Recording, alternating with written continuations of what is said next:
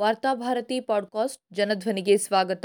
ಜನವರಿ ಹನ್ನೆರಡು ಎರಡು ಸಾವಿರದ ಇಪ್ಪತ್ತ್ ಮೂರು ಗುರುವಾರದ ವಾರ್ತಾಭಾರತಿ ಸಂಪಾದಕೀಯ. ಶಿಕ್ಷಣದ ಮೌಲ್ಯ ಕೆಡಿಸುವುದಕ್ಕೆ ಒಂದು ದುಂಡು ಮೇಜು. ಶಿಕ್ಷಣ ತಜ್ಞರೇ ಅಲ್ಲದ ಬಿಜೆಪಿ ಮತ್ತು ಸಂಘ ಪರಿವಾರದ ಕಾರ್ಯಕರ್ತರೆಂದು ಗುರುತಿಸಲ್ಪಟ್ಟ ರೋಹಿತ್ ಚಕ್ರತೀರ್ಥ ಮತ್ತು ಆತನ ಬಳಗದಿಂದ ಪಠ್ಯಪುಸ್ತಕಗಳನ್ನು ವಿರೂಪಗೊಳಿಸಿ ಈಗಾಗಲೇ ಸಾಕಷ್ಟು ಆಕ್ರೋಶಗಳನ್ನು ಎದುರಿಸುತ್ತಿರುವ ರಾಜ್ಯ ಸಚಿವ ಬಿ ಸಿ ನಾಗೇಶ್ ಅವರಿಗೆ ಇಷ್ಟರಲ್ಲೇ ಸಮಾಧಾನವಾದಂತಿಲ್ಲ. ತನ್ನ ಅಧಿಕಾರಾವಧಿಯಲ್ಲೇ ಇಡೀ ಶಿಕ್ಷಣ ವ್ಯವಸ್ಥೆಯನ್ನು ಅವರು ಕುಲಗಿಡಿಸಲು ಪಣತೊಟ್ಟಂತಿದೆ. ಅದರ ಭಾಗವಾಗಿಯೇ ಇತ್ತೀಚೆಗೆ ವಿಧಾನಸೌಧ ಸಭಾಂಗಣದಲ್ಲಿ ಬಹುತೇಕ ಮಠಾಧೀಶರನ್ನೇ ಒಳಗೊಂಡ ದುಂಡು ಮೇಜಿನ ಸಮಾಲೋಚನಾ ಸಭೆಯೊಂದನ್ನು ಸಚಿವ ಬಿ ಸಿ ನಾಗೇಶ್ ಹಮ್ಮಿಕೊಂಡಿದ್ರು. ಶಾಲಾ ಶಿಕ್ಷಣದಲ್ಲಿ ಮೌಲ್ಯ ಶಿಕ್ಷಣವನ್ನು ಅನುಷ್ಠಾನಗೊಳಿಸುವುದು ಈ ದುಂಡು ಮೇಜಿನ ಸಮಾಲೋಚನೆಯ ಉದ್ದೇಶವಾಗಿತ್ತಂತೆ. ಶಿಕ್ಷಣ ತಜ್ಞರು, ಹಿರಿಯ ಚಿಂತಕರು, ಬರಹಗಾರರು, ಮಾನಸಿಕ ತಜ್ಞರು ಮೊದಲಾದವರ ಸಲಹೆಗಳನ್ನು ಪಡೆದುಕೊಂಡು ಈವರೆಗೆ ಶಿಕ್ಷಣದಲ್ಲಿ ಸುಧಾರಣೆ ತರಲಾಗುತ್ತಿದ್ದರೆ, ಇದೀಗ ಮೊದಲ ಬಾರಿ ಖಾವಿ ಸನ್ಯಾಸಿಗಳ ಸಲಹೆ ಪಡೆದು ಶಿಕ್ಷಣದಲ್ಲಿ ಸುಧಾರಣೆ ನಡೆಸುವುದಕ್ಕೆ ಸರ್ಕಾರ ಮುಂದಾಗಿದೆ. ಇತ್ತೀಚೆಗೆ ಹಿರಿಯ ಸ್ವಾಮೀಜಿಯೊಬ್ಬರು ಎಳೆಯ ವಿದ್ಯಾರ್ಥಿನಿಯರ ಮೇಲೆ ಲೈಂಗಿಕ ದೌರ್ಜನ್ಯವೆಸಗಿ ಪೋಕ್ಸೋ ಕಾಯ್ದೆಯಡಿ ಬಂಧಿತರಾಗಿ ವಿಚಾರಣೆಯನ್ನು ಎದುರಿಸುತ್ತಿದ್ದಾರೆ. ಒಂದು ವೇಳೆ ಈ ಪ್ರಕರಣ ಬೆಳಕಿಗೆ ಬರದೇ ಇದ್ದಿದ್ರೆ ಈ ಸ್ವಾಮೀಜಿಯೂ ಈ ದುಂಡು ಮೇಜು ಸಮಾವೇಶದಲ್ಲಿ ಭಾಗವಹಿಸ್ತಾ ಇದ್ರು. ಅವರೂ ಮೌಲ್ಯಯುತ ಶಿಕ್ಷಣದ ಬಗ್ಗೆ ಸರ್ಕಾರಕ್ಕೆ ಸಲಹೆಗಳನ್ನು ನೀಡುತ್ತಿದ್ರು.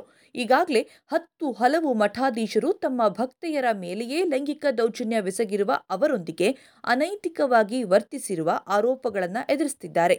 ಅವರಲ್ಲಿ ಒಂದಿಬ್ರು ಈ ದುಂಡು ಮೇಜಿನ ಸಭೆಯಲ್ಲಿ ಭಾಗವಹಿಸಿದ್ರು. ಹಾಗೆಂದು ಎಲ್ಲ ಸ್ವಾಮೀಜಿಗಳು ಇಂತಹ ಆರೋಪಗಳನ್ನು ಎದುರಿಸುತ್ತಿದ್ದಾರೆ ಎಂದು ಅರ್ಥವಲ್ಲ. ಆದರೆ ಇಂದು ನಮ್ಮ ಶಿಕ್ಷಣ ವ್ಯವಸ್ಥೆಗೆ ಮೌಲ್ಯದ ಕುರಿತಂತೆ ಸಲಹೆ ನೀಡಿರುವ ಯಾವುದೇ ಒಬ್ಬ ಸ್ವಾಮೀಜಿ ನಾಳೆ ಅನೈತಿಕ ಕೃತ್ಯದ ಆರೋಪಗಳನ್ನು ಎದುರಿಸಬಾರದೆಂದೂ ಇಲ್ಲ. ಯಾಕಂದರೆ ಮುರುಘಾ ಮಠದ ಸ್ವಾಮೀಜಿಗಳು ನಾಡಿನಾದ್ಯಂತ ಪ್ರಗತಿಪರ ಸ್ವಾಮೀಜಿಗಳಾಗಿ ಗುರುತಿಸಿ ಸಮಾಜದ ಹತ್ತು ಹಲವು ಗಣ್ಯರಿಗೆ ರಾಷ್ಟ್ರ ಮಟ್ಟದಲ್ಲಿ ಪ್ರಶಸ್ತಿಗಳನ್ನು ನೀಡುತ್ತಾ ಬಂದವರು. ಆ ಪ್ರಶಸ್ತಿಯನ್ನು ಪಡೆದ ಹಿರಿಯ ಪತ್ರಕರ್ತರು ನಾಚಿಕೊಂಡು ಅದನ್ನು ಮರಳಿಸುವ ಸ್ಥಿತಿ ನಿರ್ಮಾಣವಾಯಿತು. ಮಠಗಳನ್ನು, ಮತಧರ್ಮಗಳನ್ನು, ಅದರೊಳಗಿನ ರಾಜಕೀಯಗಳನ್ನು ಶಿಕ್ಷಣ ವ್ಯವಸ್ಥೆಯಿಂದ ದೂರವಿಡುವುದೇ ಶಿಕ್ಷಣವನ್ನು ಮೌಲ್ಯಯುತಗೊಳಿಸುವುದಕ್ಕಿರುವ ಅತ್ಯುತ್ತಮ ದಾರಿ. ಆದರೆ ಅದೇ ಮಠಾಧೀಶರನ್ನು ರಾಜಹಾಸು ಹಾಕಿ ಶಿಕ್ಷಣ ಸಚಿವರು ಶಿಕ್ಷಣ ಕ್ಷೇತ್ರವನ್ನು ಅಪಮೌಲ್ಯಗೊಳಿಸುವುದಕ್ಕೆ ಮುಂದಾಗಿದ್ದಾರೆ. ಇಷ್ಟಕ್ಕೂ ಈ ಸಮಾಲೋಚನಾ ಸಭೆಯಲ್ಲಿ ಮಠಾಧೀಶರಲ್ಲಿ ಕೆಲವರು ನೀಡಿದ ಸಲಹೆಯಾದರೂ ಶಿಕ್ಷಣಕ್ಕೆ ಪೂರಕವಾಗಿದೆಯೇ ಎಂದರೆ ಅದೂ ಇಲ್ಲ. ಸ್ವಾಮೀಜಿಯೊಬ್ಬರು ಮಾತನಾಡುತ್ತಾ ಶಾಲೆಯಲ್ಲಿ ಮಕ್ಕಳಿಗೆ ಸಾತ್ವಿಕ ಆಹಾರವನ್ನು ನೀಡಬೇಕು ಎಂದು ಸಲಹೆಯನ್ನು ನೀಡ್ತಾರೆ. ಇದಕ್ಕೂ ಶಿಕ್ಷಣಕ್ಕೂ ಎತ್ತಣಿದ್ದೆತ್ತ ಸಂಬಂಧ. ವಿಶ್ವದಲ್ಲಿ ಸತ್ವಯುತ ಆಹಾರ ಅಸ್ತಿತ್ವದಲ್ಲಿದೆಯೇ ಹೊರತು ಸಾತ್ವಿಕ ಆಹಾರವೆನ್ನುವುದು ಅಸ್ತಿತ್ವದಲ್ಲಿಲ್ಲ.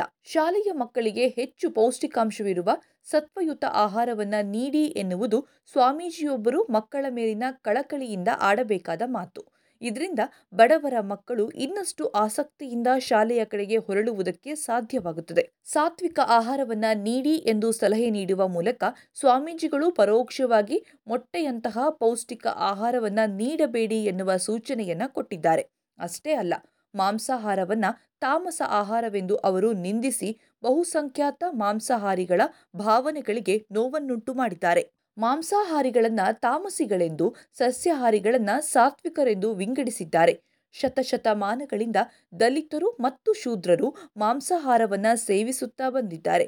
ಆದರೆ ಅವರ ಮೇಲೆ ಬರ್ಬರವಾದ ದೌರ್ಜನ್ಯಗಳನ್ನು ಎಸಗುತ್ತಾ ಬಂದವರು, ಆ ಸಮುದಾಯವನ್ನು ಶೋಷಿಸುತ್ತಾ ಬಂದವರು ಸಸ್ಯಾಹಾರಿಗಳು ಎನ್ನುವುದನ್ನು ಪ್ರತ್ಯೇಕವಾಗಿ ವಿವರಿಸಬೇಕಾಗಿಲ್ಲ.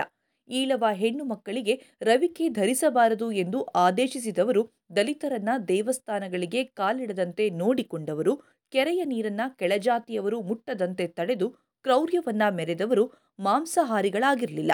ಗಾಂಧಿಯನ್ನ ಕೊಂದ ಗೂಡ್ಸೆ ಸಸ್ಯಾಹಾರಿಯಾಗಿದ್ದ. ಮಹಿಳೆಯರ ಮೇಲೆ ಬರ್ಬರ ಅತ್ಯಾಚಾರವೆಸಗಿ ಜೈಲು ಕಂಬಿ ಎಣಿಸುತ್ತಿರುವ ದೇಶದ ಹಲವು ಸ್ವಾಮೀಜಿಗಳು ಸಸ್ಯಾಹಾರಿಗಳಾಗಿದ್ದಾರೆ. ಹಾಗೆಂದು ಮಕ್ಕಳಿಗೆ ಸಸ್ಯಾಹಾರ ನೀಡಬೇಡಿ, ಅದು ಅವರನ್ನು ತಾಮಸ ಗುಣವನ್ನು ಬೆಳೆಸುತ್ತದೆ ಎಂದು ಹೇಳುವುದಕ್ಕೆ ಸಾಧ್ಯವೇ?